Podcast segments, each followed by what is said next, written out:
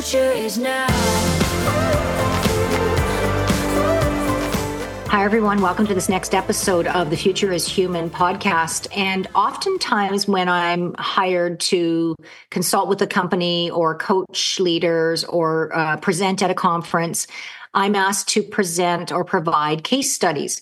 And um, I'm always happy to do that, of course, because if you have a case study and you know, okay, uh, this is how this was applied, then it can help contextualize how you could apply it. So I, I case studies have huge value from that perspective.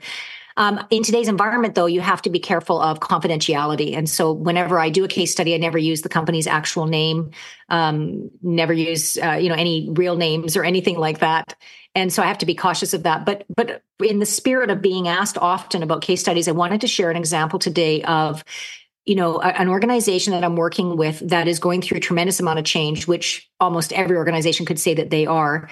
Um, this particular organization is um, it's it's in the medical industry and it is going through a challenge where they're going through digitization. They're shifting to a new platform uh, for um, uh, patient information and, and all of that stuff. And then they're also having to get people to switch their mindset from the comfort of using the previous system and then being able to use this new system. Now, a lot of companies, when they do digital transformation, a lot of times they make it IT specific. So IT is the leader of the project. And a lot of times, and I'm generalizing, this isn't true for every organization, but a lot of times IT approaches it from a project management standpoint, which is great.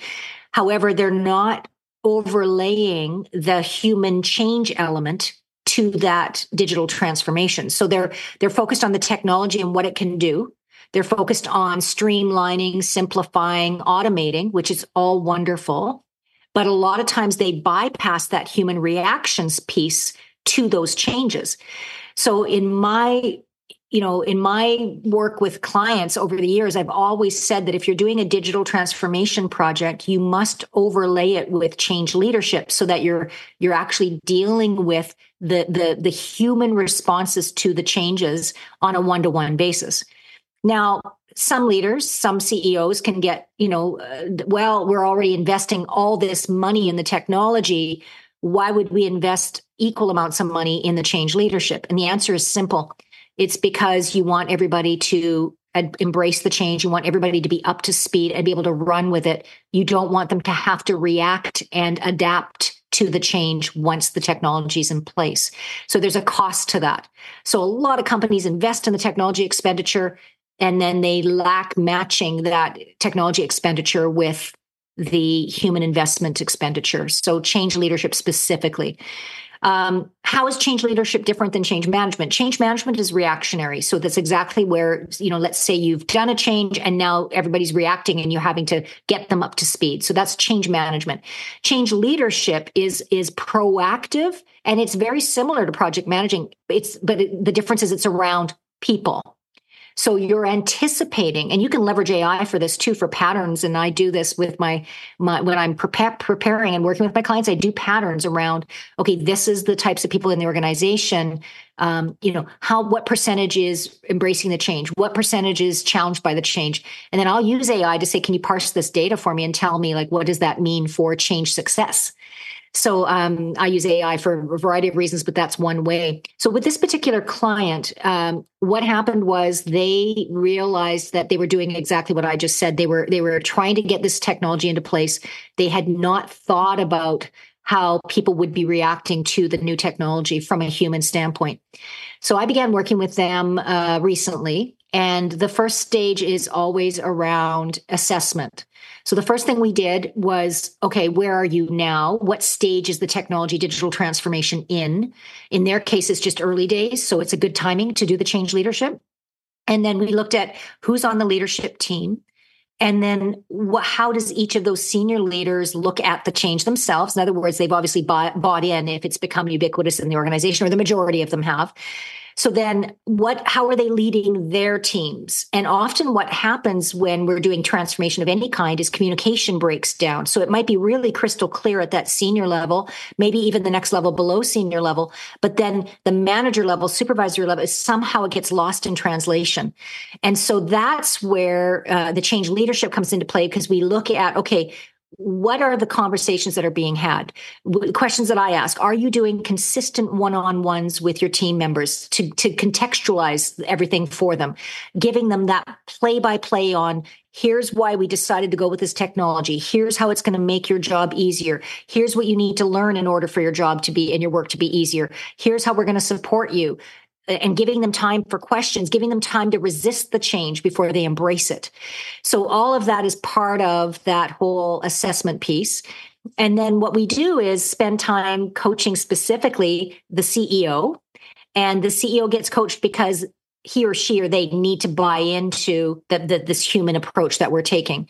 And the CEO coaching is all around does this technology okay you got the vision of the technology let's look at the players and the teams and where the hiccups could be and how we could proactively address and communicate with those people so that the change is happening more smoothly in different departments.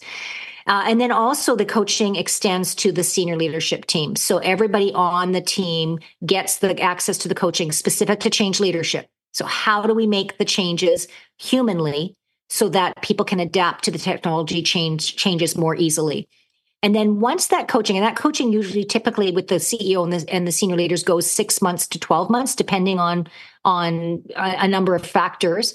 But as we evaluate the success of that over time, we then move the coaching to the next level. So uh, senior leaders below the next level below them. So the coaching to them to director level or whatever that is in your organization.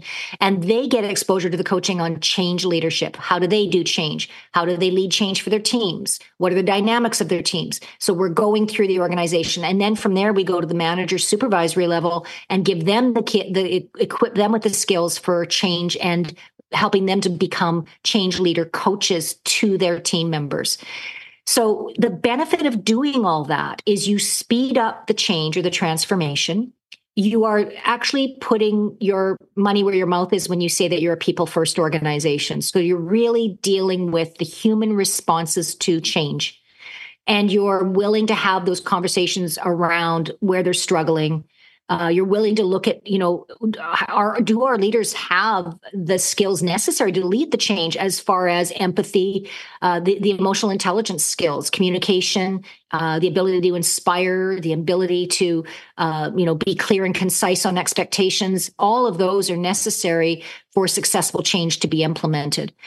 So, you know, the case study is, you know, medical organization industry look, wanting to do a digital transformation, and recognize they needed to do change leadership as well as and the end result is the progress is already evident in that people are uptaking the change in a much more flexible resilient way.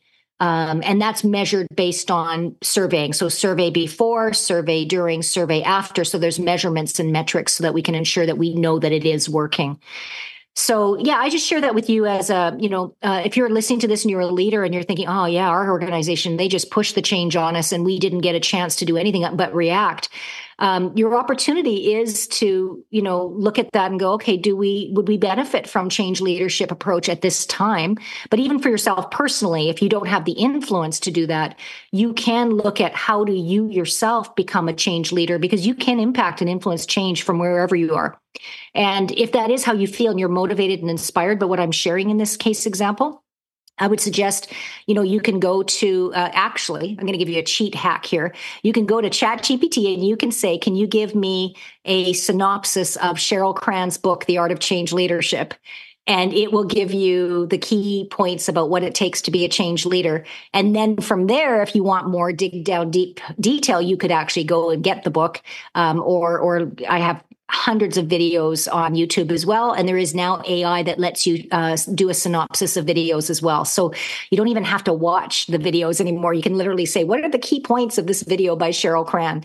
Uh, so there, there's there's a lot here as far as um, change leadership. I, I've been you know talking about this for two decades. I am a huge advocate for helping humans handle change. And I think that now, even more than ever before, that is the imperative. And that's why this podcast is called The Future is Human, because we have to recognize that we're dealing with humans here. We are not robots. We are not the AI. We are not unemotional robotic beings. We are human beings. And that means being willing to get into the humanity of what it means to be a leader, the humanity of dealing with what people have going on in their lives, and being able to resource them and support them and guide them.